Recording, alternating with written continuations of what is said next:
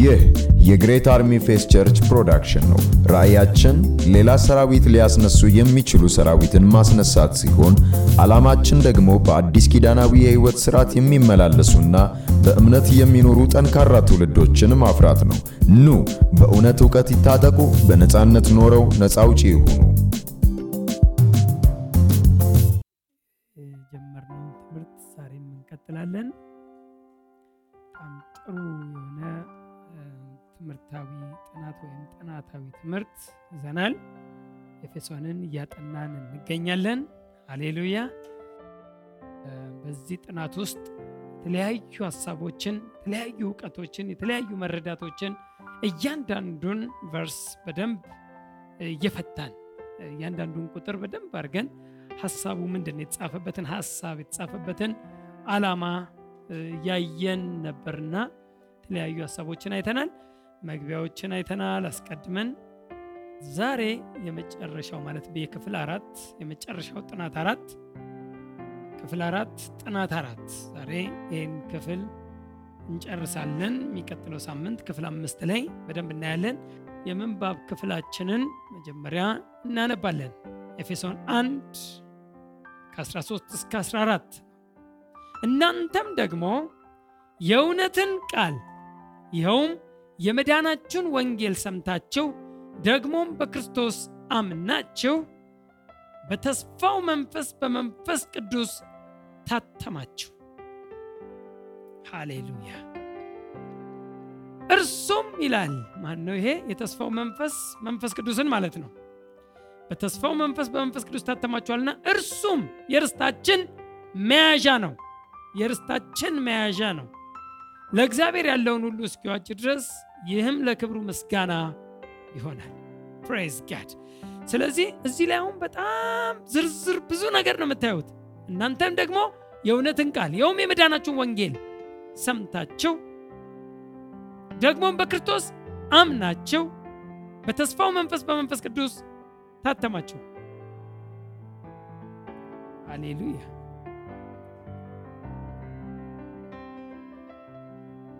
እዚህ ቁጥር 13 ላይ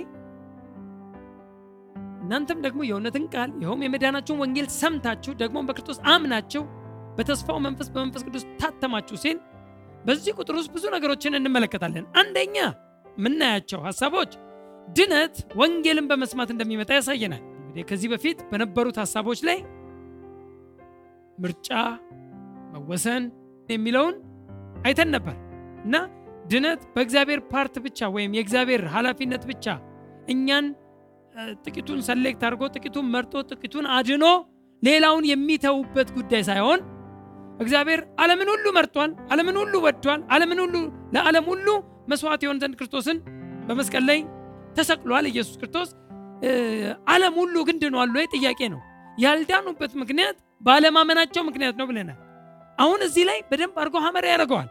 ይህንን በመመረጥ predestination በሚባለው በደንብ አይተናል ዝርዝር እነዚህ በመመረጥ በመወሰን የሚለው ትርጉሙን በደንብ ከመሳት የተነሳ ነው። መምረጥ ሲባል አንዱን ከአንዱ እግዚአብሔር ይመርጣል፣ አንዱን ከአንዱ አንዱን ትቶ አንዱን ይመርጣል እንዳልሆነ በደንብ አይተናል። ይሄ ቢሆን ወንጌል መስበክም አያስፈልገንም። እዚህ ላይ ግን አንዱ የሚናገረው የመዳናችሁን ወንጌል ሰምታችሁ፣ ስለዚህ እንደ ካልቪኒዝም አስተምሮት ወንጌል መስበክ አስፈላጊነቱ ብዙም ጠቀሜታ የለውም። ምክንያቱም የተመረጡት ይድናሉ። ካልቪን ይህን ነው የሚያወራው። የተመረጡት ይድናሉ። የተመረጡት የተወሰኑት እነሱ መዳናቸው አይቀርምና ወንጌል ሰራም አልሰራ ወንጌል ሰበክም አልሰበክ ምንም አይጠቅምም የሚል ሀሳብን ወደዛ አንድምታ ስለሚያመጣው ግን ትክክል እንዳልሆነ በደንብ በዝርዝር ከዚህ በፊት በነበሩት የመመረጥ መወሰን የሚለውን በደንብ አድርገን በዝርዝር አይተናል። ግን አሁንም ይጠቅመናል ይህ ሀሳብ። ምክንያቱም እዚህ ጋር ምን አለ? እናንተም ደግሞ ይላቸዋል። የጻፈው ያንን ከዛ በፊትም የጻፈው ቁጥር ዘጠኝን አይደል እንዴ? እነዛ ቁጥር ሰባትን ሲጽፍ ቁጥር ስምንትን የጻፈው ለኤፌሶን ሰዎች አይደል? ለኤፌሶን ሰዎች ነው እና ጥቂቶች ተመርጣችኋል፣ ሌሎቻችሁ ምናምን ነገር በሚል አይደለም ወሬው። እዚህ ጋር መጣና ምን አለ? እናንተም ደግሞ የሚያወራው ለኤፌሶን ሰዎች ነው። እናንተም ደግሞ የእውነትን ቃል ይኸውም የመዳናችሁን ወንጌል ሰምታችሁ ከሰማችሁ በኋላስ በክርስቶስ ምን አረጋችሁ? አመናችሁ። እምነትን ጳውሎስ ሲመታ አታዩትም። እምነት አያስፈልግም። የካልቪን አንዱ አስተምሮት ወደ አንድ ነገር ሊን ያደርጋል። ብታምንም ባታምንም የእርሱ ምርጫ እንጂ የሚያድን የእርሱ መወሰን እንጂ የሚያድን ማመን የሚባል ነገር ሁሉ እንደሌለ ሁሉ ጥግ እንዳለው በደንብ በዝርዝር አስቀድመን አይተናል። ግን እዚህ ጋር ምን አለ? ሰማቸው፣ ምን አደረጋችሁ? አመናችሁ። ይህን የእውነት ቃል ይህንን የመዳን ወንጌል ሰማችሁ፣ ከዛ አመናችሁ። ካመናችሁ በኋላ ዛሬ አሁን hammer ማደርገው ቀጥሎ ያለው ላይ ነው። praise God። ካመናችሁ በኋላ የማመናችሁ ምልክት ይሆን ዘንድ ደግሞ በተስፋው መንፈስ በመንፈስ ቅዱስ ደግሞ ምን አደረጋችሁ? ታተማችሁ። ሃሌሉያ። አንደኛ ድነት ወንጌልን በመስማት እንደሚመጣ ያሳየናል በዚህ ክፍል ውስጥ። ሁለተኛው ወንጌልን ስንቀበል ወይም ባመንን ጊዜ የምንቀበለው መንፈስ እንዳለ ያስረዳል። ይህንን ሐዋርያ ሥራ 19 ሁለት ላይ ሄዳችሁ ያችን ቤተክርስቲያን ባገኘ ጊዜ ከዛ በፊት ወንጌል የመጀመሪያው ደርሷቸዋል። በሶስተኛው የወንጌል ጉዞ ላይ ግን ባገኛቸው ጊዜ ምንድን ያላቸው? ባመናችሁ ጊዜ ነው ያላቸው። ጥያቄን የጠየቃቸው ሐዋርያ ሥራ 19 ሁለት ላይ ባመናችሁ ጊዜ መንፈስ ቅዱስን ተቀበላችሁን? አሁን ጳውሎስ ሳይገባው ቀርቶ ነው? ማለት ሳይገባው ቀርቶ ማለት ይሄን ቋንቋ የተናገረው ባመናችሁ ጊዜ ቅዱሱን መንፈስ ተቀበላችሁ ወይ ሲል አንድ የሆነ መስመር አንድ የሆነ እውቀት አለው ጳውሎስ ጋር። ምንድን ነው ያ እውቀት? ባመነ ጊዜ አንድ ሰው ቅዱሱን መንፈስ እንደሚቀበል እርግጠኛ ነው። ይህን ጥያቄ የጠየቃቸው ለኤፌሶን ሰዎች ነው ሐዋርያ 19 ሁለት ላይ ለዛች ለመሰረታት ቤተክርስቲያን ለዚች ለኤፌሶን ቤተክርስቲያን ነው እዛ ይህን ጥያቄ የጠየቀው። እነሱ ግን ምንድን ያልቃሉት መንፈስ ቅዱስ? መንፈስ ቅዱስ የሚባል እንዳለም አልሰማንም። ጳውሎስ የጠየቀውና የእነሱ መልስ የተለያየ ነው። የተለያየ ሀሳብ ነው። ግን ጳውሎስ እዚህ ጋር ምን አለ? ባመኑ ጊዜ ወይም ባመንን ጊዜ የምንቀበለው ወይም የምንታተምበት መንፈስ እንዳለ ይኸው እዚህ ጋር ለኤፌሶን ሰዎች ደግሞ ተናገረ። እዛ ጋም ጠይቋቸዋል። እዚህ ጋር መጣና በግልጽ ነገራቸው። የታተማችሁት አላወቃችሁት ይሆናል እንጂ የታተማችሁት ግን ባመናችሁ ጊዜ ነው እያለ ነው። አልተረዳችሁት ይሆናል። አናቅም ነው ያሉት። መንፈስ ቅዱስ እንዳለም አልሰማንም።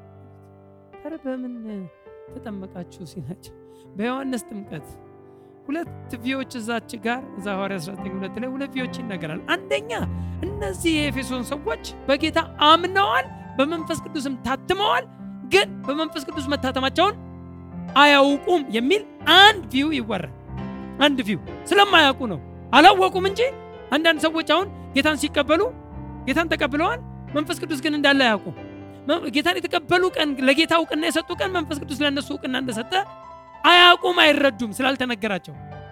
ስለዚህ ጌታን ሲቀበሉ መንፈስ ቅዱስን እንደተቀበሉ ብዙ ሰዎች አያውቁም ለዚህ ነው አሁንም አሁን ድረስ ብዙ ሰዎች ስለማያውቁ ይባላል።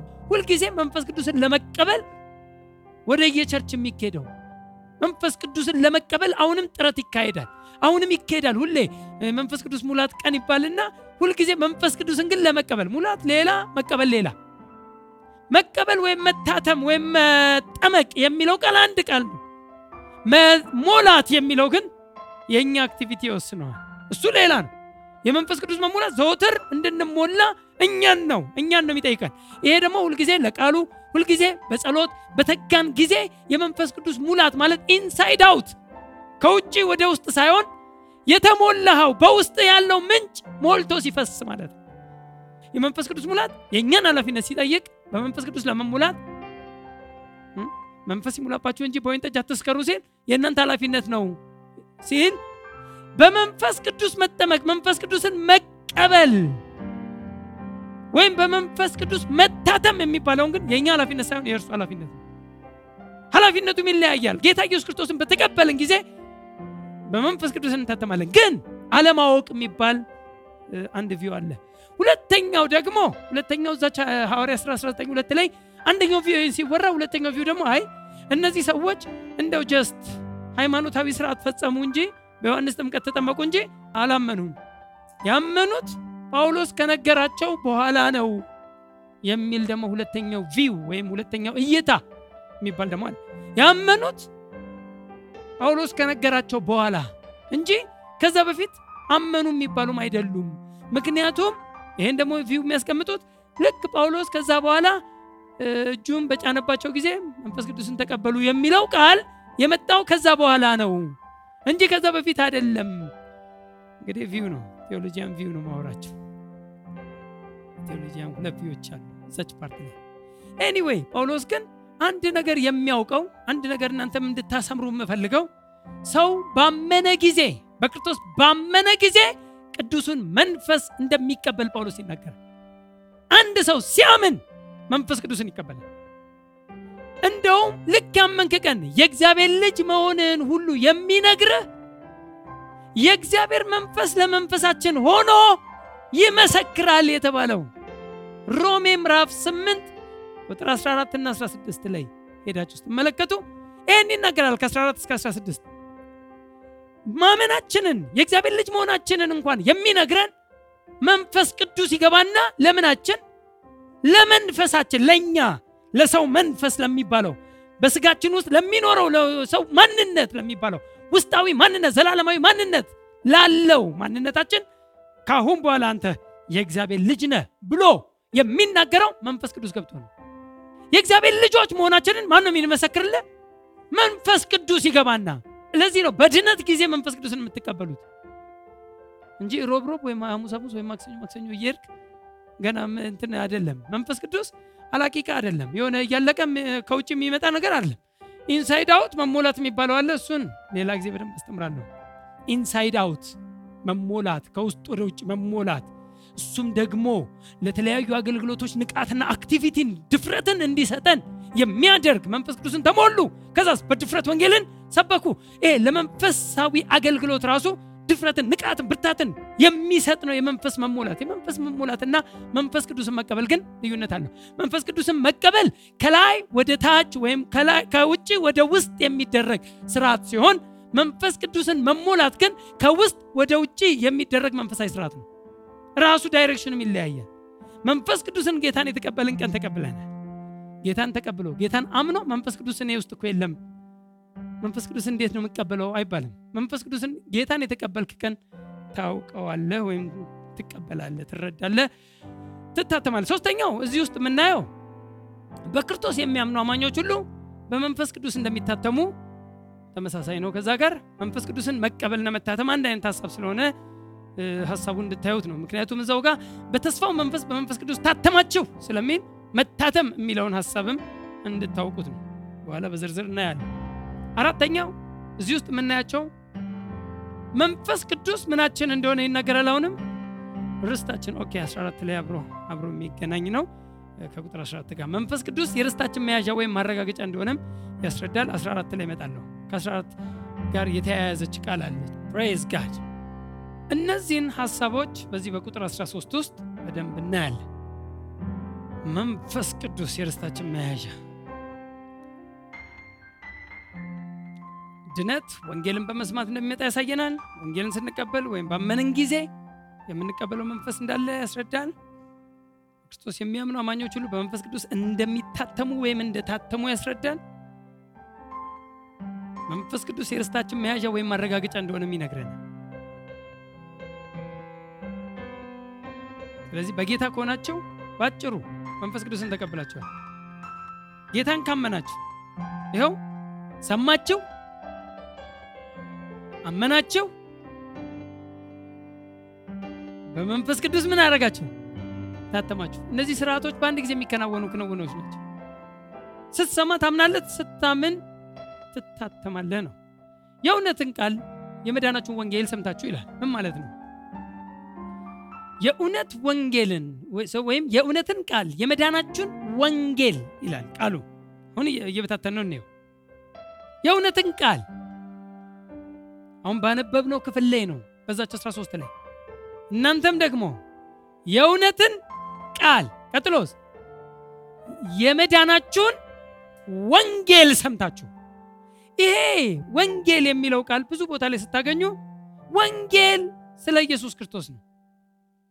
ጎስፕል ካለ የመዳናችሁ ወንጌል ካለ ወንጌል ስለማን ነው? ስለ ኢየሱስ ክርስቶስ ነው።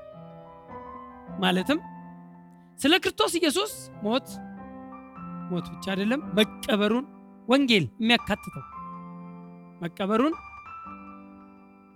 እና የመነሳቱ ሚናንም ይጠቀልላል። መሞት፣ መቀበር፣ መነሳት ውስጥ ነው ወሬው። ይህም ወንጌል የክርስቶስ ወንጌል ይባላል። አዲስ ኪዳን ላይ ታዩ የክርስቶስ ወንጌል ይላል። የክርስቶስ ወንጌል ተለየ ይላል። የጸጋው ወንጌል ይለዋል 24 ላይ የእግዚአብሔር ወንጌል ይላል። ይህን ወንጌል ሲናገር በተለያዩ ስሞች ይጠራዋል። ወንጌሉን ግን ወንጌሉ ስለ ማን ነው ከተባለ ስለ ኢየሱስ ነው። ሮሜ አንድ ከአንድ እስከ አራት ሐዋርያ ሊሆን የተጠራ የኢየሱስ ክርስቶስ ባሪያ ጳውሎስ በነቢያቱ አፍ በቅዱሳን መጻሕፍትም አስቀድሞ ተስፋ ለሰጠው ለእግዚአብሔር ወንጌል ለእግዚአብሔር ወንጌል እሺ ይህም ወንጌል በሥጋ ከዳዊት ዘር ስለተወለደ እንደ ቅድስና መንፈስ ግን ከሙታን መነሳት የተነሳ በኃይል የእግዚአብሔር ልጅ ሆኖ ስለተገለጠ ስለ ልጁ ነው። ስለ ልጁ ነው። okay እርሱም ጌታችን ኢየሱስ ክርስቶስ ነው። ይህም ወንጌል ስለ ልጁ ነው። ስለ ሞተው ደግሞ ስለተነሳው በኃይል የእግዚአብሔር ልጅ ሆኖ ስለተገለጠው ስለ ልጁ ነው። ስለ ልጁ ነው። ወንጌል ስለ ኢየሱስ ነው። ኢየሱስ እሱም ኢየሱስ ክርስቶስ ነው ይላል። ስለ ኢየሱስ ክርስቶስ ካልሆነ ወንጌል አሁን በጣም ብዙ ቦታ ላይ ሄዳችሁ አሁን ለምሳሌ ሐዋርያ 835 ላይ ሄዳችሁ ብትመለከቱ ያ ኢትዮጵያዊ ጃንደረባ መጥቶ ኢሳያስን ያነብ ነበር። ኢሳያስን እያነበበ እየሄደ በእንትን ላይ በሰረገላ እያነበበ እያለ ፊልጶስ ፈጥኖ ተገናኘው። ከዛ የምታነበውን ታስተውለዋለህ ያለው አላውቀውም አለ። ስለ ማን ነው ይሄ ነብዩ የሚያወራው? አንዳንድ ሰዎች ስለ ምን እንደተጻፈ አያውቁም፣ ግን ያነባሉ። ስለ ማን ነው ነብዩ? ስለ ራሱ ነው ወይ ስለ ሌላ? ምንድን ነው የሚያወራው? እንደ በግ ተነዳ በሸላቶቹ ፊት ዝም እንደሚል ምናምን የሚለው ስለ ማን ነው ብሎ ሲጠይቅ ከዛም መጽሐፍ ጀምሮ ስለ ኢየሱስ ወንጌልን ሰበከለት ይላል። ወንጌል ስለ ማን ነው?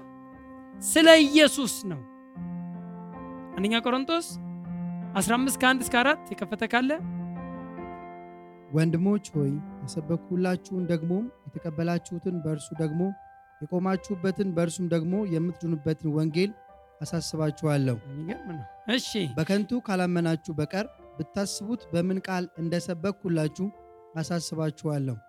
እኔ ደግሞ የተቀበልኩትን ከሁሉ በፊት አሳልፌ ሰጠኋችሁ፣ እንዲህ ብዬ መጽሐፍ እንደሚል ክርስቶስ ስለ ኃጢአታችን ሞተ፣ ተቀበረ። ሞተ ተቀበረም። እሺ መጽሐፍም እንደሚል በሦስተኛው ቀን ተነሳ። ደስ ይላል። ፕሬዝ ጋድ። አሁን ሶስት ነገር ነው። ሞተ፣ ተቀበረ፣ ተነሳ። ይህን ወንጌል አለ ሲጀምር ከሰማችሁት ይህን የሰማችሁትን የተቀበላችሁትን ደግሞም በእርሱ የቆማችሁበትን እስቲ አሜን። ሰማችሁ፣ አመናችሁ፣ ደግሞም ጸናችሁበት፣ ቆማችሁበት። ይሄ የጸጋው ቃል የጸጋው ወንጌል ሃሌሉያ። ስለዚህ ወንጌል ነግራችኋለሁ አለ። ይህ ወንጌሉ ሞተ፣ ሞቶ ብቻ አልቀረም፣ ከሙታን መነሳቱን በኃይል እግዚአብሔር ልጅ ሆኖ ስለተገለጠ ስለ ልጁ ነው። ይኸውም ስለ ክርስቶስ ነው።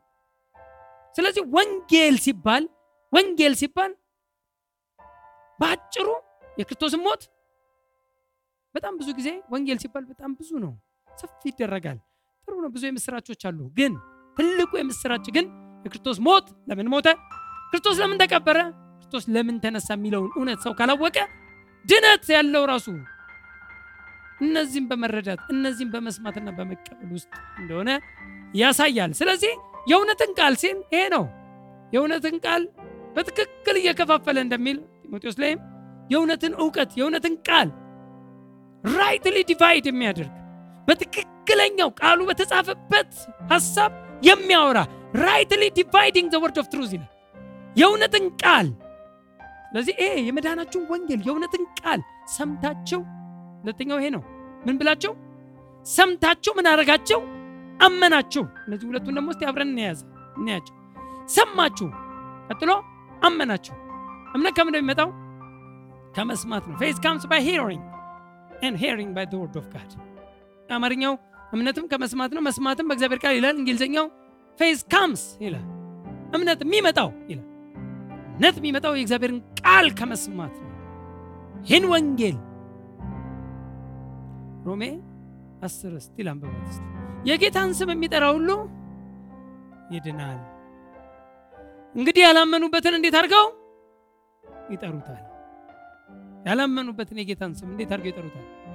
ምክንያቱም ከላይ ምንድን የሚለው? የጌታን ስም የሚጠራ የሚጠራ ስላለ ያላመኑበትን እንዴት አድርገው ይጠሩታል? ኢየሱስ ጌታ ነው እንዴት ይላሉ?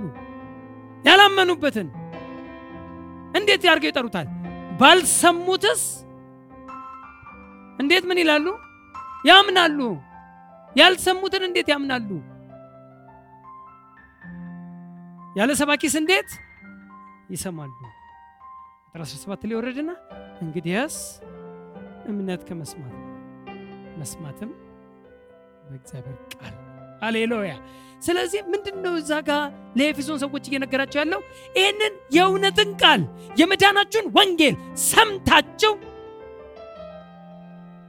ቀጥሎስ አምናችሁ ሃሌሉያ! ሳይሰሙ ምን የለም ማለት እዚህ ጋር። ማመን የለም። እንደውም በመሀል ላይ ያስቀረውት ክፍል ውስጥ ሄዳችሁ ብታዩ ደግሞ ሳይላኩስ እንዴት ይሰብካሉ ደግሞ የሚላል? ሰባኪ ከሌለ የሚያሰማ ከሌለ የሚያምኑት የለም። የሚያምኑት የለም። ሰባኪ ትልቁን ቦታ ሲሰበክ የሚያምን ለዚህ ነው። ወንጌል መሰበክ አለበት በየቤተ ክርስቲያኑ ሁልጊዜ የሚነገረው ወንጌል ሊሰበክ ያለ ሰባኪ እንዴት ይሰማሉ? ካልሰሙስ እንዴት አድርገው ይጠሩታል? ያልሰሙትንስ ያላመኑበትንስ እንዴት አድርገው ይጠሩታል? ካልሰሙስ እንዴት ያምናሉ? እምነት የሚመጣው ከመስማት ነው፣ መስማትም በእግዚአብሔር ቃል ነው። ስለዚህ ሰምታችሁ ይላቸዋል የኤፌሶን ሰዎች ሰምታችሁ አምናችሁም ሳይሰሙ ምን የለም ማመን የለም። ጳውሎስ በደንብ አድርጎ አንድ ነገር ያውቃል። የመዳናችሁን ወንጌል ሰምታችሁ የእውነትን ቃል የመዳናችሁን ወንጌል ሰምታችሁ አምናችሁ ይላል። የሰማ ሰው ያምናል ነው።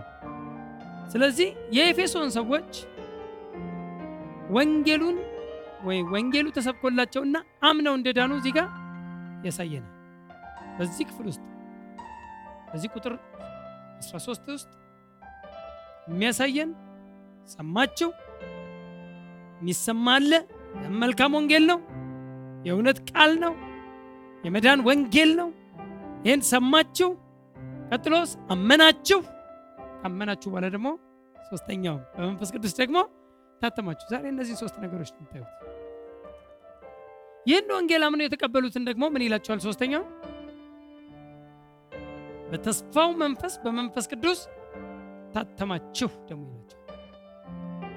እነዚህን ስቴፖች የኤፌሶን ሰዎች እንደፈጸሙ ጳውሎስ ይነግራቸዋል። ወንጌል ሰምታችኋል፣ አምናችኋል፣ ታትማችኋል። ስለዚህ እሱ ምንድን ነበር መጀመሪያ 19 ሁለት ላይ የጠየቃቸው ባመናችሁ ጊዜ መንፈስ ቅዱስን ተቀበላችሁ። ልክ ነው ልክ አይደለም? ጳውሎስ ልክ ነው። ባመኑ ጊዜ የሚቀበሉት መንፈስ እንዳለ ይታወቃል። ቪዎቹ እንዳለ ሆነው ሁለቱ ቪዎች እንዳለ ሆነው ግን አንድ እውነት ግን የሚነግራቸው እዚህ ጋር ባመናችሁ ጊዜ በተስፋው መንፈስ ታትማችኋል፣ መንፈስ ቅዱስን ተቀብላችኋል። አንድ ሰው ቅዱሱን መንፈስ የሚቀበለው ጌታ ኢየሱስ ክርስቶስን የግል አዳኙ አድርጎ ሲቀበል ወይ ሲያምን ነው። ኢየሱስ አንድ የተናገረውን ልንገራችሁ። ዮሐንስ 7 37 እስከ 39 ባለው ውስጥ ማንም የተጠማ ቢኖር አለ እየጮኸ ወደ እኔ ይምጣና ይጠጣ። ሃሌሉያ! እንዴት ደስ ይላል! ማንም የተጠማ ቢኖር ወደ እኔ ይምጣና ይጠጣ። መጽሐፍ እንደሚል ሕይወቱ አሁን ከወዱ ይፈልቃል። ይህንንም ይላል ቁጥር 39 ላይ የሚፈልገው ይህን በእርሱ የሚያምኑት ሊቀበሉ ስላለ ስለ መንፈስ ቅዱስ ተናገረ። በእርሱ ምን የሚሉት የሚያምኑት ሊቀበሉት ስላለ ወይም ስለሚቀበሉት ስለ መንፈስ ቅዱስ ነው የተናገረው። ማንም ይምጣና ይጠጣ ሲል መጀመሪያ ለመጠጣት ምንድን ነው? ና ወደ እኔ እኔን ተቀበል ነው። ለመጠጣት ዋስትናው ጌታን መቀበል ብቻ ነው። ይህን ቅዱሱን መንፈስ ለመጠጣት 12 13 በአንደኛ ቆሮንቶስ ላይ ምን ይላል? ሁላቸው ይህን አንዱን መንፈስ ጠጥተናል፣ ጠጥታችኋል። ሁላችን አማኞች ሁሉ ይህን አንዱን መንፈስ አንድ አካል በመሆን አንዱን መንፈስ የክርስቶስ አካል ለመሆን ለማመን ነው። ካመንክ በኋላ አካል ሆናል። አካል ስትሆን አንዱን መንፈስ አለ።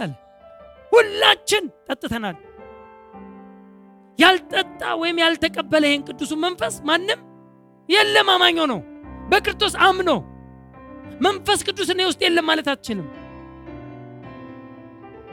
መንፈስ ቅዱስ አንተ ውስጥ ነው። ጌታን ከተቀበልክበት ጊዜ ጀምሮ ይሄ መንፈስ ብዙ ሚናዎች አሉት፣ ብዙ ስራዎች አሉት። በአንተ ውስጥ ያስተምራል፣ ይመክራል፣ ያጽናናል፣ ወደ እውነቱ ሊመ ብዙ ነው። ብዙ ስራዎች አሉት። ሊሆን ያለውን የወደፊቱን ይነግራል። ብልሽው የቱንጊስቱ ካም ይላል። ሊመጣ ያለውን ያሳያቸዋል፣ ይጠቁማቸዋል። መንፈስ ቅዱስ በጣም በእኛ ውስጥ ብዙ ሚና፣ ብዙ ኃላፊነት፣ ብዙ ስራ አለው። መንፈስ ቅዱስ በአንተ ውስጥ ያለው አንተን ለማንቀጥቀጥ ብቻ አይደለም። አንተ ተንቀጠቀጥክ፣ ወደቅ፣ ተነሳ፣ ምንም አይሰራለትም ሰው ሰው በቃ መንፈስ ቅዱስ ሲባል ቶሎ ብሎ ለመንቀጥቀጥና ለመውደቅ ያደርገዋል። ያንተ መንቀጥቀጥ ያንተ መውደቅ ለመንፈስ ቅዱስ ምንም ይሄ ማለት ግን መንፈስ ቅዱስ አይጥልም ማለት ግን አይደለም። ፕሮግራምና እንትን አታወጣለትም፣ ሼፕ አታወጣለትም። ግን መንቀጥቀጥ ብለህ ግን ትርጉም ከሰጠኸው ግን ተሸወድክ። መንፈስ ቅዱስ ሳያንቀጠቅጥ ዘንጠ ይመክራል፣ ያስተምራል፣ ያጽናናል። እስቲ አሜን።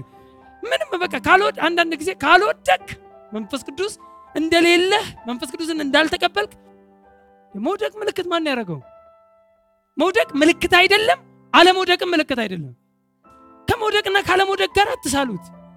መንፈስ ቅዱስ ብዙ ስራ አለው በአንተ ውስጥ ዘንጠህ ወይ ጌታ ብለህ እኮ ልትወጣ አንተን አስተምሮ፣ አንተን መክሮ፣ አንተን አጽናንቶ፣ አንተን ሼፕ አድርጎ፣ አንተን አሳይቶ፣ ብዙ ነገር አስረድቶ ልትሄድ ትችላለህ። እሱ ወዴት ይሄዳል? እሱ ለዘላለም ከአንተ ጋር ሊኖር ነው የመጣው። በአንተ ውስጥ ነው ያለው። ወዴት ይሄዳል? አትውሰድብኝ የሚባለውም ከብሉይ ኪዳን ተነስቶ አይሄድም። ለዘላለም ከእናንተ ጋር እንዲኖር ነው የተባለ። አይሄድም።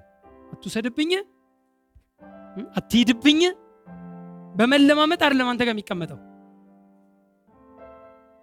ለዘላለም ለቤዛ ቀን የታተማችሁበትን እስከ ቤዛ ቀን ድረስ ከአንተ ጋር ነው። ሃሌሉያ። ለዘላለም ከእናንተ ጋር እንዲኖር አጽናኙ መንፈስ ቅዱስ እሰጣችኋለሁ። እሱም በእናንተ ውስጥ ስለሚኖር እናንተ ደግሞ ታውቃላችሁ አለ። you know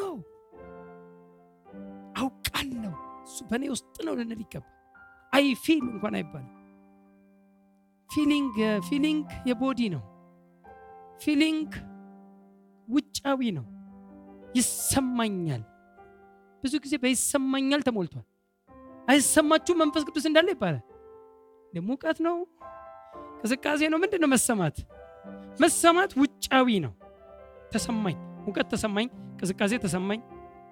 ይሄ የመጣው ከየት መሰላችሁ? ከብሉይ ኪዳን term ነው። ብሉይ ኪዳናዊ term እግዚአብሔር በመካከላቸው መጥቶ በሚያልፍበት ጊዜ ህልውናው የእግዚአብሔር ህልውና my presence shall go ይለዋል። ህልውና ከአንተ ጋር ይሄዳል። ህልውና ህልውና አሁን ህልውናው አንተ ውስጥ ገባ አሁን አለ በውጭ ይሰማኛል እንዳለ ይገባኛል ምናምን ሳይሆን አንተ ውስጥ ገባ። አንተ ውስጥ አሁን ለዘላለም ሊኖር ነዋሪ ሆነ። አሜን። ስለዚህ visitation አይደለም habitation ብለናል። በአንተ ውስጥ ሊኖር እንጂ ሊጎበኝ ይጎበኛል ሊጎበኝ ይችላል የሚባል ጎብኝቶ የሚሄድ ምናምን አይደለም። አንተ ውስጥ አለ። በጌታ ከሆንክ ጌታን ካመንክበት ቀን ጀምሮ በአንተ ውስጥ ታትመሃል። ምልክት እንዲሆነን ምልክት እንዲሆነን መንፈስ ቅዱስን በብዙ መልክ ገልጦታል። በማህተም በብዙ በዘይት በውሃ እንደው ሰው እንዲገባው ለፊዚካል ሰው እንጂ ታትማችኋል ሲባል የሆነ ማህተም እንዳታስብ እንዲህ ክብ ነገር ማረጋገጫ ለማለት ነው እንጂ የሆነ ክብ ነገር እንዳታስብ ማህተም ሲባል እዚህ ቁጥር ላይ የሚያስረዳን ነገር ቢኖር በክርስቶስ አምነው የዳኑ ሰዎች ሁሉ መንፈስ ቅዱስ እንደሚቀበሉ ያስረዳል። ሁለተኛው መንፈስ ቅዱስ እንደ ማተብ የማመናችን ማረጋገጫ መሆኑንም ይጠቁመናል። ማተብ ምንድን ነው? ማተብ ምንድን ነው? ዋና ኃላፊነቱ ማረጋገጫ ነው። በቃ እርግጠኛነት ማለት ነው። አሹራንስ ነው። እርግጠኛ መታወቂያ ስትባል ራስ ሰርተህ መታወቂያ ራስ ፎቶን እንትን በስቴፕለር መተህ አት- አትሰጥም መታወቂያ ደግሞ ምን ሰው ለምን ተቸገረ?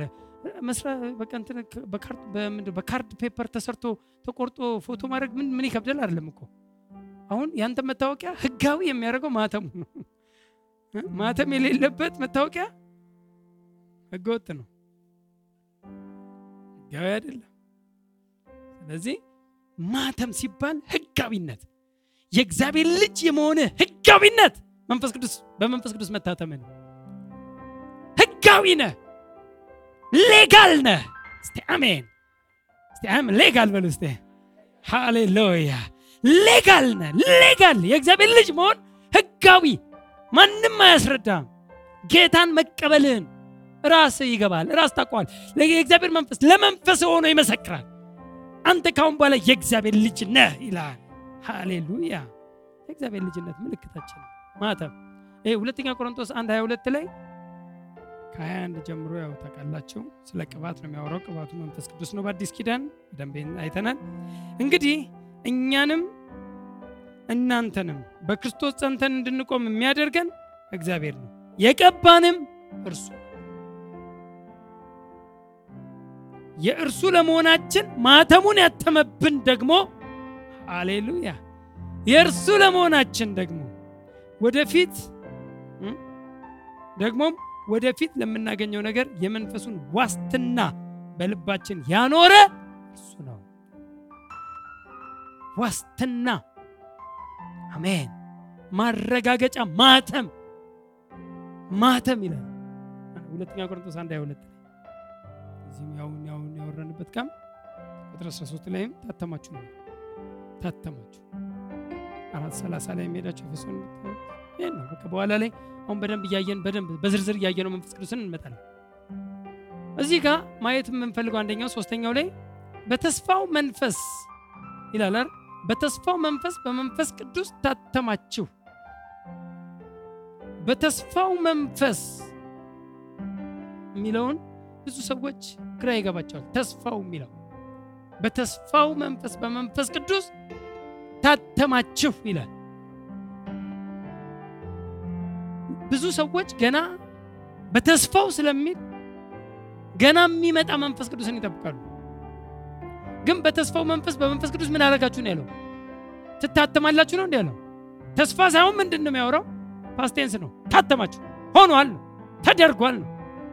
ታትማችኋል ነው። ግን በደንብ እናያለን። በተስፋው መንፈስ ሲል ገና ወደፊት ስለምናገኘው መንፈስ የሚያወራ ሳይሆን ተስፋ የነበረውን መንፈስ ቅዱስን መቀበላችንን የሚያሳይ ነው። አሜን። ሁለት ተስፋዎች ነበሩ አስቀድመን የመጀመሪያው የክርስቶስ ኢየሱስ መምጣት መወለድ መሞት መነሳት።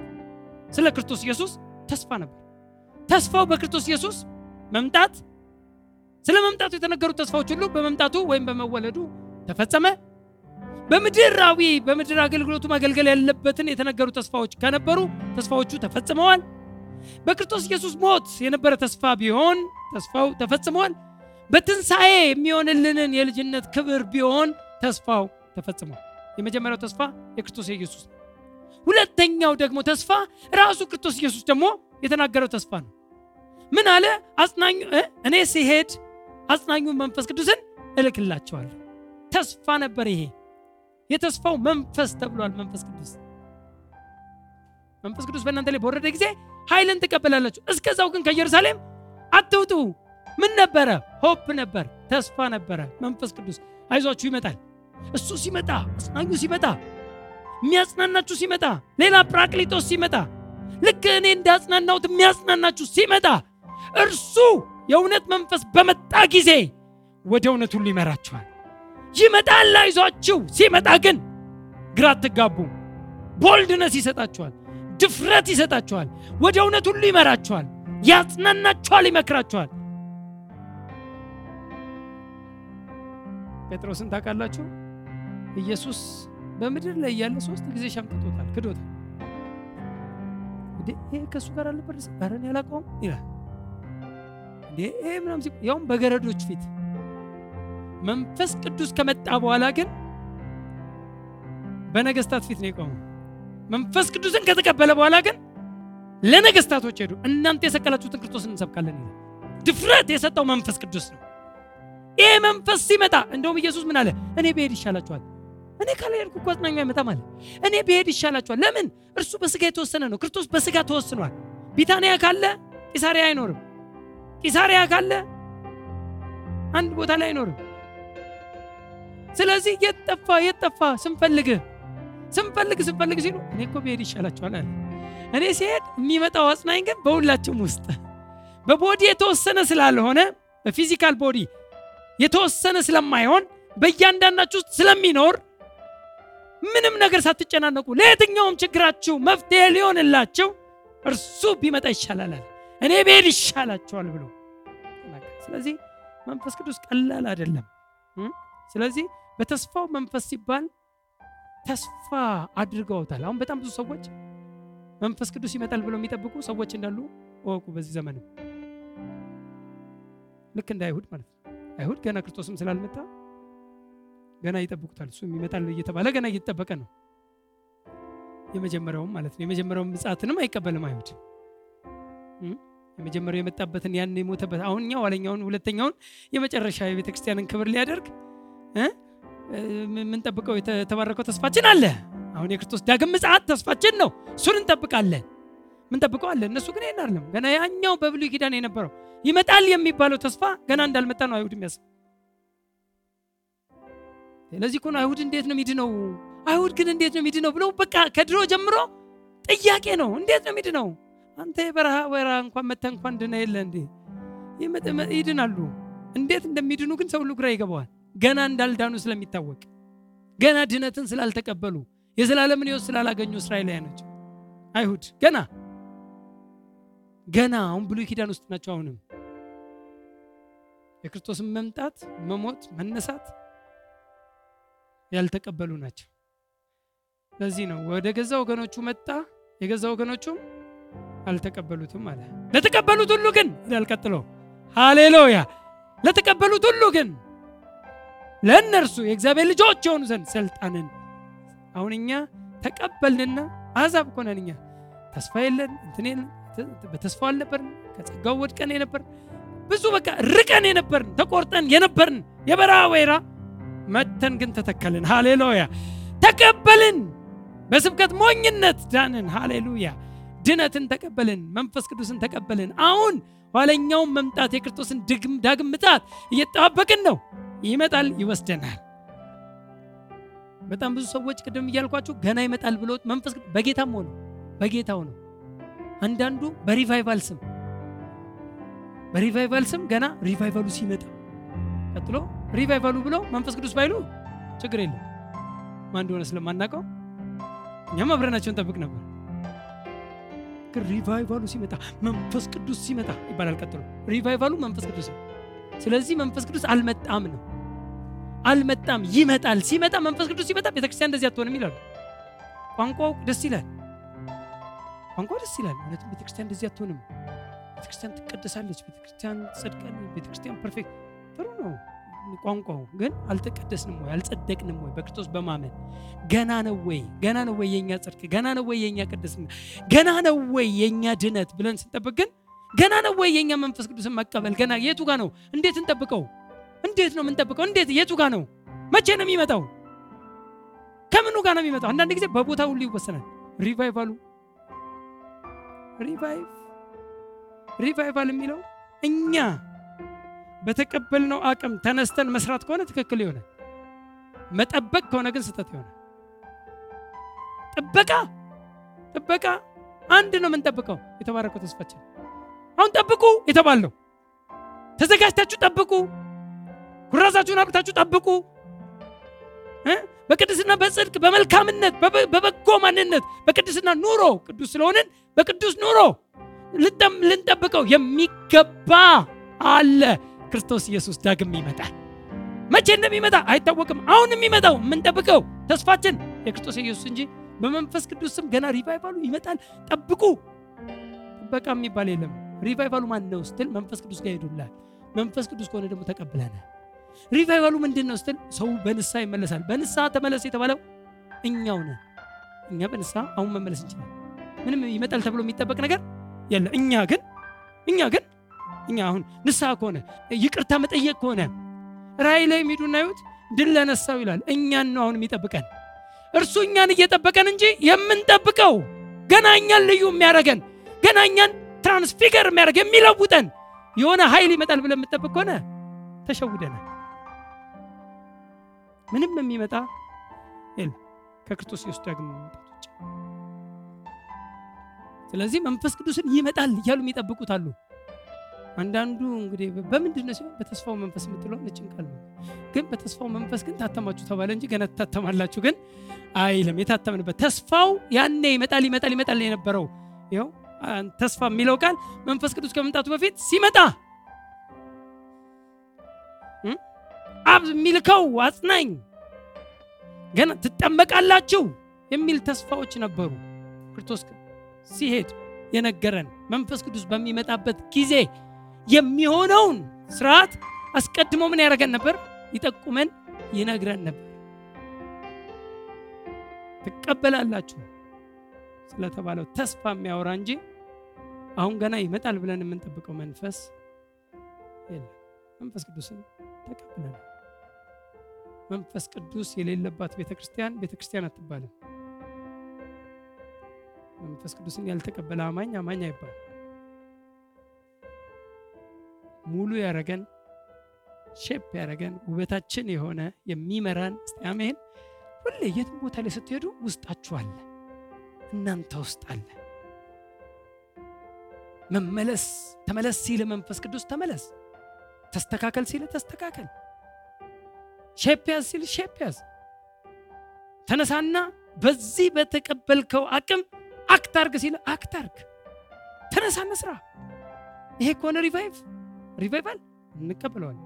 እኛ የምናደርገው ከሆነ ገና ግን ይመጣል ገና ግን ጠብቁ ከሆነ revival የሚለው ራሱ ቃሉ ራሱ biblically ም አይደለም ቃሉ ውስጥም የለም። ተሐድሶ ምናምን ምናምን የሚል ከብሉይ ኪዳን የተጠቀሱ ጥቅሶች አሉ። እዛ ላይ መሰረት ይደረጋል። አዲስ ኪዳን ውስጥ ግን የቱጋም ተሐድሶ የቱጋም ገና revival ምናምን የሚል revival የሚል ቃልም መጽሐፍ ቅዱሳዊ ቃል እስኪመስል ሁሉ በቃ በጣም ገኗል፣ ገነነ፣ ሰፋ። ግን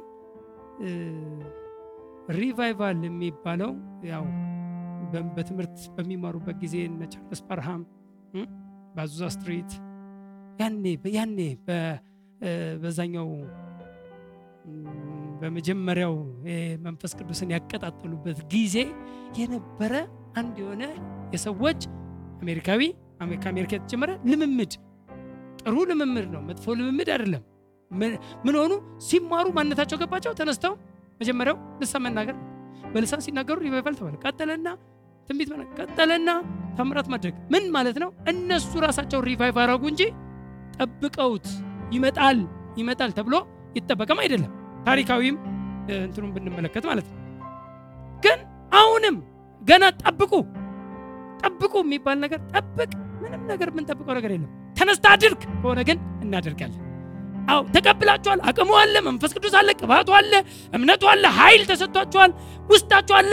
ተነሳና አክት አድርግ የሚል ግን ትክክል ነው።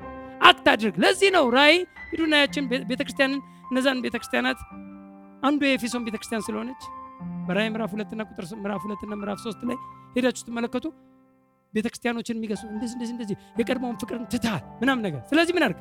ተነሳ፣ ድል ለነሳው አክት አድርግ፣ ጠብቅ አይደለም።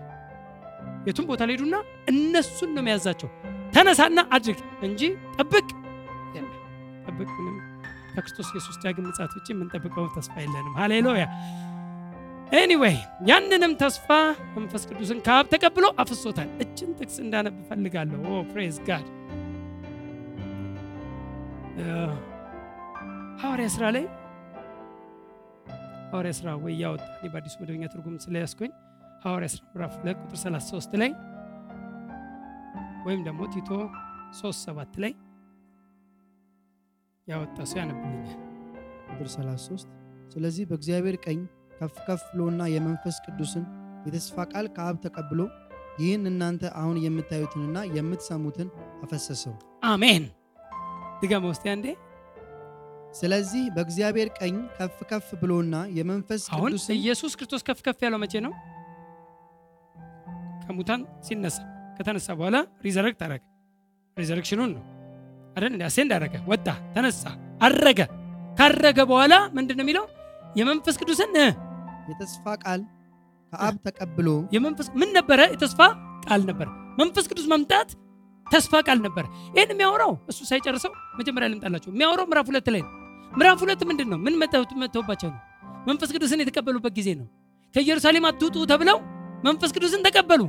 ሐዋርያቶች ቁጭ ብለው ያኔ እንደ እሳት ምናምን ልሳኖች ታዩቸው ምናምን ነገር በላያቸው ላይ ከዛ በኋላ በልሳን መናገር ጀመሩ።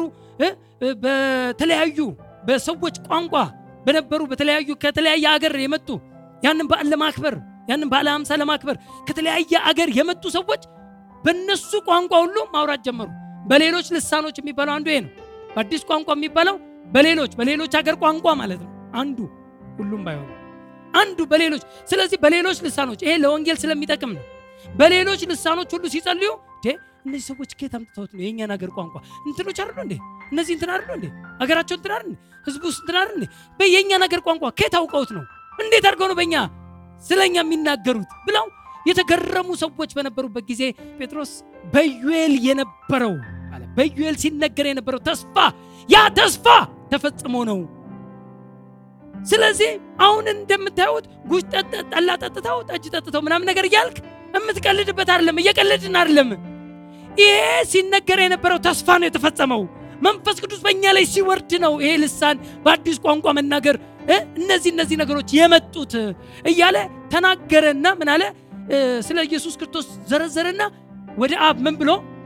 ከፍ ከፍ ብሎ ይህንን የመንፈስ ተስፋ ከአብ ተቀብሎ እስቲ አንድ ሰው አሜን ይበል ምን ብሏቸው ነበረ? ሄጄ አብን እለምነዋለሁ። አጽናኙ መንፈስ ቅዱስን እንዲልክላችሁ ስለዚህ ምን አለ? ከአብ ተቀብሎ ምን አደረገው አፈሰሰው ፈሶብን ነው ጠጥተነው ነው ሰክረን ነው በዚህ መንፈስ። ሃሌሉያ! ሌላ መንፈስ አይደለም ያሰከረን ሌላ ጠጅ አይደለም ጉጅ ጠላ አይደለም። የሰከር ነው በዚህ መንፈስ ነው። ይህ መንፈስ ለዚህ ነው መንፈስ ይሙላባችሁ እንጂ በወይን ጠጅ አትስከሩ። ያለ? ከወይን ጠጅ ጋር እንትን አድርጎት አገናኝቶት ምን ልላችሁ ነው? ይሄንም ከአብ ተቀብሎ ምን ያደረገው አፈሰሰው። ቃሉን ሄዳችሁ ታነቡልኝ እዛ ጋር የተስፋው መንፈስ። ምን ነበረ? መንፈስ ቅዱስ ተስፋ ነበር። አሁንስ? አሁን ተስፋ ነው? ተስፋው ምን ብለዋል ተቀብሎት ምን አድርጎታል? አፍሶታል እኛ ምን አድርገነዋል? ጠጥተነዋል። እስቲ አሜን። ሁላችን አንዱን መንፈስ ምን ብለናል አለ? ጠጥ እንጠጠዋለን ቢሆን ተስፋ አረግ ነበር። እኔ ምጠብቅ ነበር። እች ሪቫይቫል እንጠብቃለን እንድትመጣ እንትናደረግ ነበር። ግን ምን አደረገው? አፈሰሰው። እኛም ጠጥቶ ለዚህ ነው ኢየሱስ ክርስቶስም የተናገረው። ማንም የተጠማ ቢኖር ወደ እኔ ይምጣና ምን ይበል? ይጠጣ። ይህንንም ስለ መንፈስ ተናገረ። በእርሱ የሚያምኑት ስለሚቀበሉት ስለ መንፈስ ቅዱስ ተናገረ። እስቲ አሜን። ስለዚህ በጌታ ማመን መንፈስ ቅዱስን መጠጣት ነው። ጌታን አመንን ጌታን ተቀበልን በመንፈስ ቅዱስ ጠጣ ነው። ታተምን ተቀበል ነው ተጠመቅን። የመንፈስ ቅዱስ ጥምቀት የሚባለው ይሄ ነው። ባፕቲዝም የመንፈስ ቅዱስ መጠመቅ በመንፈስ ቅዱስ መጠመቅ በመንፈስ ቅዱስ መጠመቅ መንፈስ ቅዱስን መቀበል በመንፈስ ቅዱስ መታተም አንድ ቃሎች ናቸው።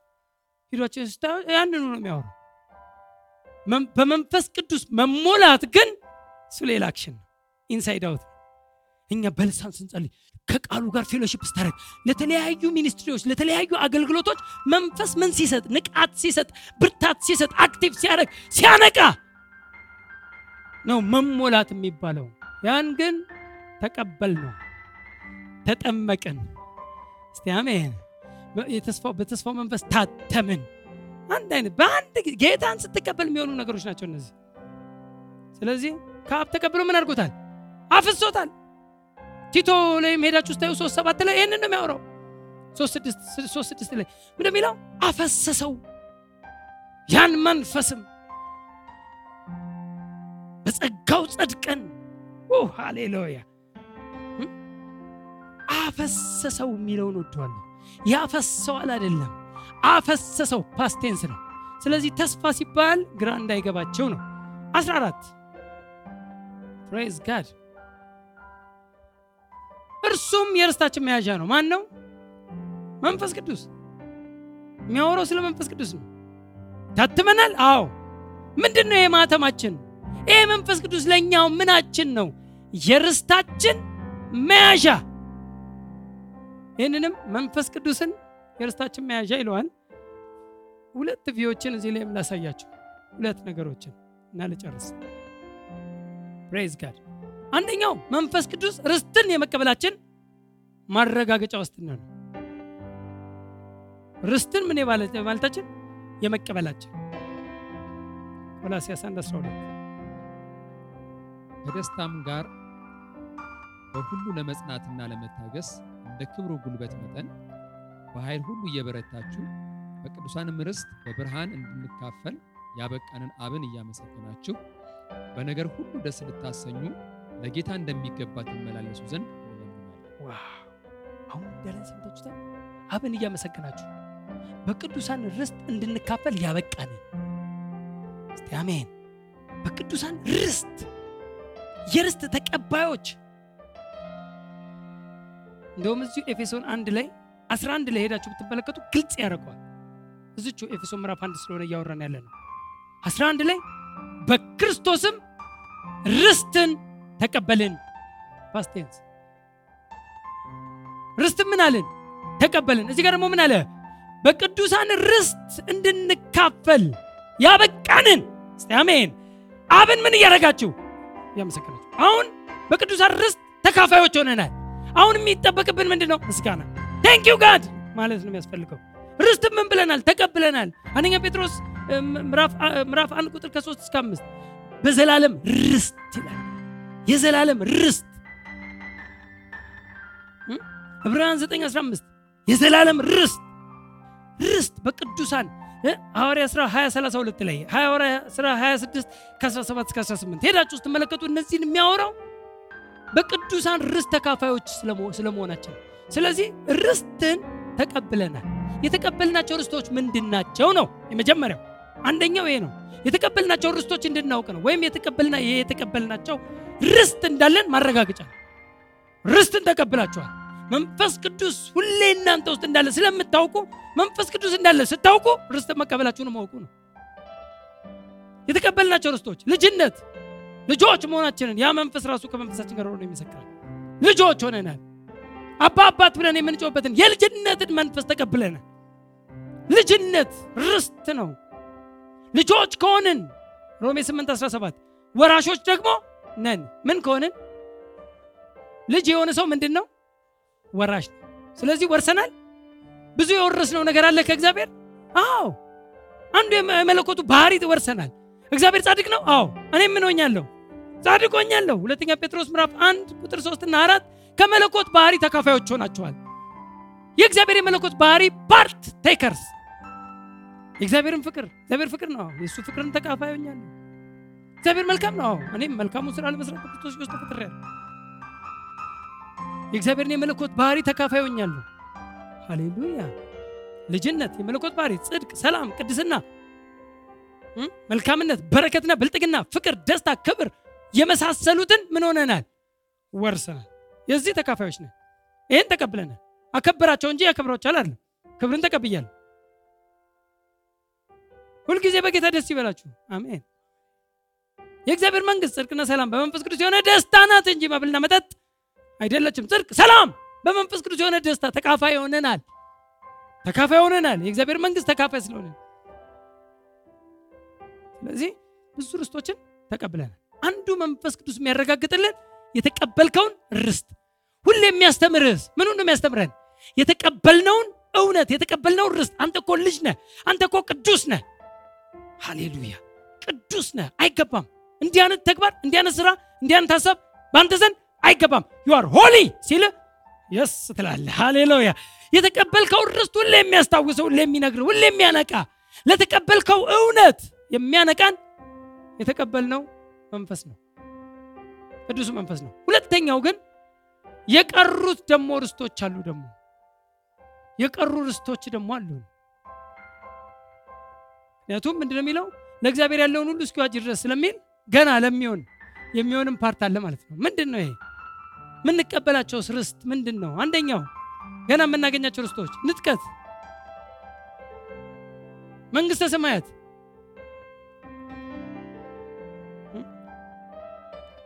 መንግስተ ሰማያት እኮ አልገባንም። የእግዚአብሔር መንግስት ውስጥ ግን ገብተናል። የዘላለም ሕይወት እንዳላችሁ ታውቁ ዘንድ በእግዚአብሔር ልጅ ስም ለምታምኑ እንጽፍላችኋለሁ አለ ዮሐንስ በመልእክቱ አንደኛ ዮሐንስ አምስት 13 ላይ 13 እና 14 የዘላለም ሕይወት እንዳላችሁ ታውቁ ዘንድ እርግጠኛውን አይታወቅም አንልም፣ እናውቃለን። በእግዚአብሔር ልጅ ስም አምኛለሁ አውቃለሁ። በእግዚአብሔር ልጅ ስም ለምታምኑ ይህን እንጽፍላችኋለሁ። ስለዚህ ለምሳሌ ንጥቀት የሚነጠቀው መንፈስ ቅዱስ በውስጡ ያለው ሰው ብቻ ነው። church የገባ ሰው አይደለም። አንዳንድ ጊዜ church የልምምድ ይደረጋል። born again አይሆኑ አንዳንድ ሰዎች ጓደኛዋ ነይ ትላታለች። church church ትመጣለች። መጀመሪያ ላይ ትፈራለች፣ ጥግ ላይ ትቀመጣለች። ከዛ ስታይ ትለምደዋለች። ሁለተኛ ሳምንት ስትመጣ ትለምደዋለች። ሶስተኛ ሳምንት ሲመጣ ትለምደዋለች። ከዛ በኋላ choir ለምን አታስገቡኝም ትላለች። መዝሙሩን እኮ ለመድኩት ትላለች። በጌታ አይደለችም ማለት born again አይደለች። church መምጣት አይደለም። አንዳንድ ሰው ደግሞ የእናቱን ቀሚስ ይዞ church የመጣ አለ ከሕፃንነቱ ጀምሮ ጌታን የግል አዳኙ አድርጎ አልተቀበለም። ከመንፈሳዊ ቤት መወለድ መንፈሳዊ አያረገን። መንፈሳዊ የሚያደርግህ በጌታ አምነህ ጌታ ክርስቶስን የሰራውን ስራ የመስቀሉን ኢንቨስትመንት ተረድተህ ስትቀበለው ነው። አንዳንዱ እነዚህ ሰዎች silent ናቸው፣ እኔ silent ለመሆን ብሎ ይመጣል፣ ይቀራል church እንጂ born again የሚባለው ሰው በልቡ አምኖ በአፉ መስክሮ ይሄ ድነት ልብ ላይ መንፈስ ላይ የሚከናወነው ሰው በልቡ አምኖ በአፉ መስክሮ የሚባለው ይሄ ሁለት ነገር መካሄድ አለበት። ሰው አምኖ መናገር አለበት፣ confess ማድረግ አለበት። ለዚህ ነው ጌታን ልክ ሰዎች ሲቀበሉ እኔ የምለውን በል ጌታ ለእኔ ስትል እንደከፈልክልኝ ደም እንዳፈሰስክልኝ ለእኔ ስትል ከሙታን እንደተነሳ ኢየሱስ ጌታ ነው። እግዚአብሔር ከሙታን እንዳስነሳ በልብ ብታምን ኢየሱስ ጌታም እንደሆነ በአፍ ብትመሰክር ትድናለህ። ሰው በልቡ አምኖ ይድናልና በአፉ መስክሮ ይጸድቃል። አራት ነጥብ። ስለዚህ ድነትና ጽድቅ ያለው በውስጥ ድነትን ይገባል ራስ። ለዚህ ነው ብዙ ሰዎች እሱ በጌታ አይደል እንዴ እንዴት አጋንንት ይወጣለታል የሚሉት። በጌታ መሆኑን አወቅ? በጌታ አይደለችም ማለት ነው ወይ በጌታ አይደለም ማለት ነው። በጌታ ከሆንክበት ቀን ጀምሮ ጌታን ተውስጣለህ። አጋንንት አይወጣልህም፣ አጋንንት ታስወጣለህ። እስቲ አሜን። አማኝ የሆነ ሰው አጋንንት ያስወጣል እንጂ አጋንንት አይወጣለትም። ይገርማል። በቃ ምናምን ነገር እሱ እኮ የሚገርም ነው። ከኳየሯ ላይ እኮ አወጣ ይላል። ኳየር መሆኑ አይደለም። አሁን በጌታ ናት ወይ እህታችን ወይ ወንድማችን በጌታ ነው ወይ? ጥያቄው ይሄ ነው። በንጥቀት ጊዜ church ውስጥ የተቀላቀለ ሰው ሁሉ አይነጠቅም። መንፈስ ቅዱስ ውስጥ ያለው ይሳባል። ሃሌሉያ! መንፈስ ቅዱስ ውስጣችን ለቤዛ ቀን የታተምንበት ማተም የርስት መያዣ ቀብዱ መንፈስ ቅዱስ ነው። down payment ኡ እርሱ ነው። እኛ ውስጥ አለ አለ። guarantee ነው፣ ማረጋገጫ ነው። ሃሌሉያ! ጌታ ሲመጣ ሁላችን እንደምንነጠቅ በጌታ የሆነ ቅዱሱ መንፈስ በውስጣችን ያለ የእግዚአብሔር ልጆች ሁላችን መልካም መስራት አለመስራት የሚባለው የለም። እሱ ጥሩ ነው። መልካሙን ስራ ለመስራት ተፈጠርን፣ ስለተፈጠርን እንሰራለን። ግን ያንተ መልካምነት ሚዛን ላይ ተደርጎ ነው የምትነጠቀው አይደለም። እኛ መልካም የምናደርገው መልካም ስለሆነን ነው። ክፉ ማድረግ ስለማንችል ነው። ክፉ ማሰብ ለሰዎች ስለማንችል ነው። ውስጣችን ስለተለወጠ ነው። ሃሌሉያ። ስለዚህ በንጥቀቱ ጊዜ መንፈስ ቅዱስ ያለባቸው ብቻ ይሄ አንድ ማግኔት የተሰባበሩ ብረቶች መካከል የተለያዩ ብረቶች የሚመስሉ ቢቀላቀሉበት ማግኔት እንዲህ ብታደረግ የቱን ነው የሚስበው? ብረት አስተኔውን ሜታልስ የሚባሉትን እነሱ ምን ያደርጋቸዋል? ይስባቸው። ብረት የሚመስለው አይሳብም። ልክ እንደዚሁ አማኝ የሚመስለው ሁሉ አይሳብም። አማኝ ግን ይሳባል። የንጥቀቱ ማረጋገጫችን መንፈስ ቅዱስ ስለሆነ ይህም ሁሉ ያው ቁጥር 14 ዘጋው። ይህም ሁሉ ለክብሩ ምስጋና እንዲሆን ነው። ፕሬዝ ጋድ። ይህ ሁሉ የሆነው ይህም ለክብሩ ምስጋና ይሆናል ሲዘጋው። ስለዚህ መንፈስ ቅዱስ በውስጣችሁ ነው። ሃሌሉያ! መንፈስ ቅዱስን ተቀብለናል። መንፈስ ቅዱስ እኔ ውስጥ አለ። መንፈስ ቅዱስ አንቺ ውስጥ አለ። በጌታ ከሆንሽበት ቀን ጀምሮ ኦ ሃሌሉያ! በልሳን አልተናገርክም ማለት መንፈስ ቅዱስ የለህም ማለት አይደለም። በልሳን ግን መናገር ብዙ ጥቅም አለው፣ ብዙ ትርፍ አለው። በልሳን ተናገር። መንፈስ ቅዱስ በክርስቶስ ያመንክ ቀን፣ በልብ አምነህ በአፍህ የመሰከርክ ቀን፣ የዛን ቀን የርስትህ መያዣ ማተም ሆኖ በውስጣችን ታትመናል። አባት ሆይ እናመሰግንሃለን። ሁሉ ለአንተ ክብር ይሁን። ያደረግልንን ነገር ሁሉ እውቅና እንሰጣለን። ላካፈልከን፣ ለተካፈልነው፣ ለተቀበልነው ርስት ሁሉ እውቅና እንሰጣለን። ይህ ትምህርት የ Great Army Faith Church መስራችና ባለራዕይ በሆኑት በፓስተር አለማየሁ ሽፈራው የተዘጋጀ ሲሆን ተጨማሪ ትምህርቶችን ለማግኘት ሲፈልጉ በስልክ ቁጥራችን 0911 57 53 68 ይደውሉ። Great Army Faith Church